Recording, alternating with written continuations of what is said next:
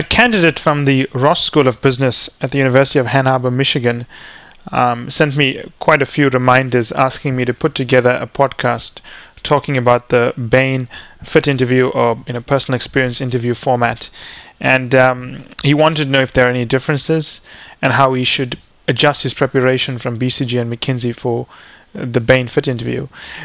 This is not going to be such a long podcast, but there are some material differences in the way Bain conducts its fit interviews that I think candidates need to be aware of. And it really, you know, strikes at the core, at the heart of Bain and Company and why they're different from other firms. Um, those differences reflect in the way they conduct their fit interviews. And I think there are two significant differences.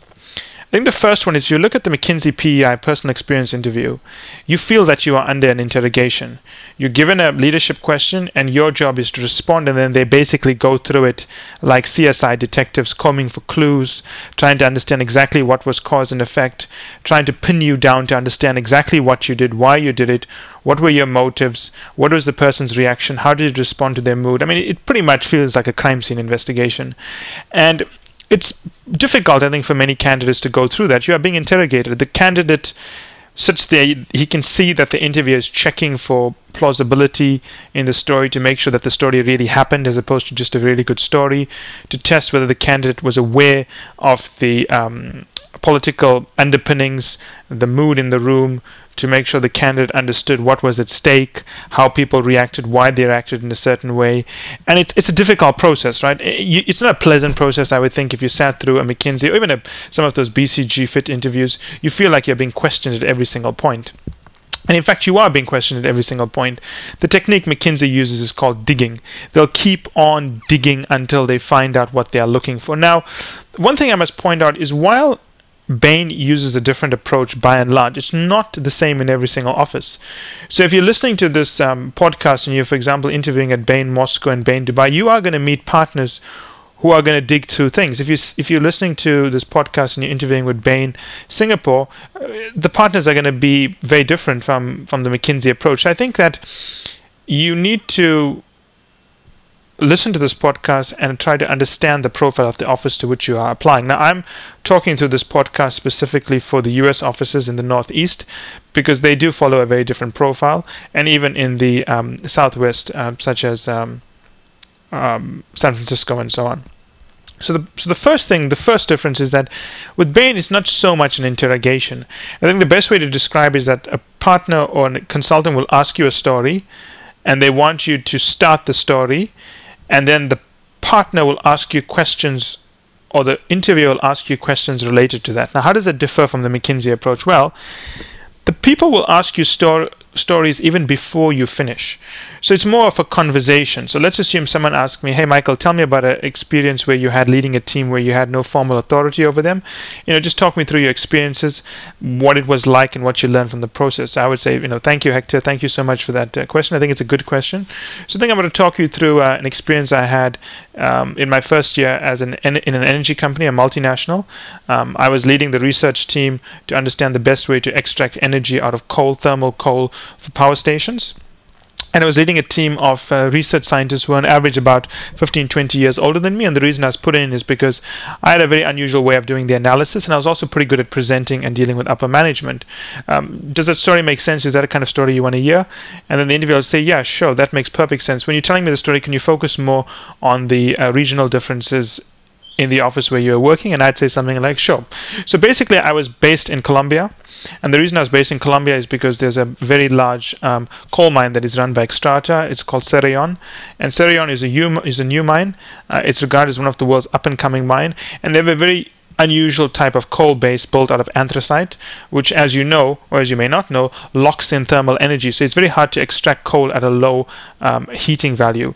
And obviously, the more you heat the coal to extract the value, you're actually using up energy to extract energy. So the net effect may not be as positive as you want it to be. Um, so what we had to do was we had to find a way to extract the coal, basically break down the coal using chemicals and extract the anthracite before we started heating the coal, so we could use less heat. And um, the technique I developed, I developed it at university. It was an unusual technique, and the uh, administrative staff and the chief scientist felt that I'd be a good person to lead the team, teach people new things. But also had a, I was quite a determined person, quite energetic, and they felt that I'd bring some momentum to this uh, office. So now where this differs from McKinsey and Bain is that McKinsey would let you continue till you get to the end, and then they'll pepper you with questions. But Bain would stop you at different points and they'll ask you questions to guide the story. Now, that's the fundamental difference. Bain is going to guide the story as you go through it, while McKinsey is not going to guide the story. They're going to let you put your foot in it and then they're going to let you try to extricate yourself. That's the fundamental difference. I think when you have this discussion, don't sound prepared, don't sound as if you know you've just got a story that you're reciting because you want to leave enough space for the Bain interviewer um, to, to step in and ask questions and guide the story and develop the story with you. So I think that's the best way to describe it. You know, the Bain interview, they are going to work with you to develop your fit response because they're going to ask questions to probe for areas that they find interesting before you finish your story. But with McKinsey and largely with BCG, they're going to wait for you to finish and then they'll probe. And I think that that's a very fundamental difference between two firms.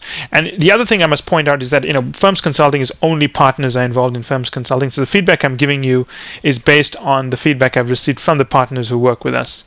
But by and large, I understand that to be a very consistent process, even with the undergraduate recruiting and even with the um, younger consultants who do recruiting for Bain. So that's one fundamental difference. I think the other big difference with Bain and Company is that, you know, if you know the history of Bain and Company, you know, Orit really did a fantastic job of coming in and, and resetting expectations for how friendly and how amenable and how social Bain consultants would be. And Bain really goes out of their way to be social these days. Maybe maybe too much. I've mentioned that many times. I think they tried too hard, and to me it looks fake. But the point is that's the culture of the firm, and I'm sure some of them are sincere about it. Now, because of the way Bain is, they do go to great lengths to try to hire people that they believe are sincerely nice people, not just people who are analytically brilliant, strong leadership, and driven. They want people who are driven but are balanced. And that's a very big part of Bain. They want people that, you know, you can put in front of a client and they can wow the client, but you also they also want someone who when the clock hits 8 p.m. on a Friday or whatever it is, you can go out and have a beer with this person and you can actually have a great social experience as opposed to just talking about how to work out enterprise value. And Bain places a big emphasis on that. And one of the things Bain is trying to do is that they want to make sure that that style, that conversational style, that friendly style, that you don't just bring it into cases. You're, you're not just an easygoing guy when it comes to cases or easygoing lady, but for that matter, you have a naturally pleasant demeanor, whether you're talking about fit questions, whether you're talking about your life, and whether you are talking about cases. But let's just let's step back into fit. I think that's very important. Not only are you a pleasant person about what you talk about, but you do pleasant things as well. I think that's very important. The people we've placed successfully at Bain are people who have strong social interests and social lives outside of work. You know, they they run they um, you know a lead guitarist for a rock band. They're a lead singer for an event they are on a yacht team. They've sailed around the world. So this is very important for Bain. You must not just be someone who looks sociable. You must be sociable in the sense that you must be able to cite specific incidences in the immediate present that shows that you are someone who's academically brilliant, but also is a fun guy to hang out with, a fun lady to hang out with. And that's very that's a key other difference with Bain. If I'm I'm looking at our database of people we've placed at Bain, and we've had people firms consulting have had people who are Olympic athletes, Rhodes scholars, MacArthur Foundation fellows, and so on. But just looking at these Olympic athletes here, people who were in the Olympics 10 years, 6 years, 5 years ago, but have left it they didn't play so well at Bain. But I've got someone here who was at the Paralympic team for the United States in this current year and got placed at Bain. Right? So the key thing is that when you show you when you show you are sociable with Bain, you have to show something you are currently engaged in. It's not enough to say that, you know what, I was an athlete who used to jog five years ago or whatever it is. It's not going to cut it with them.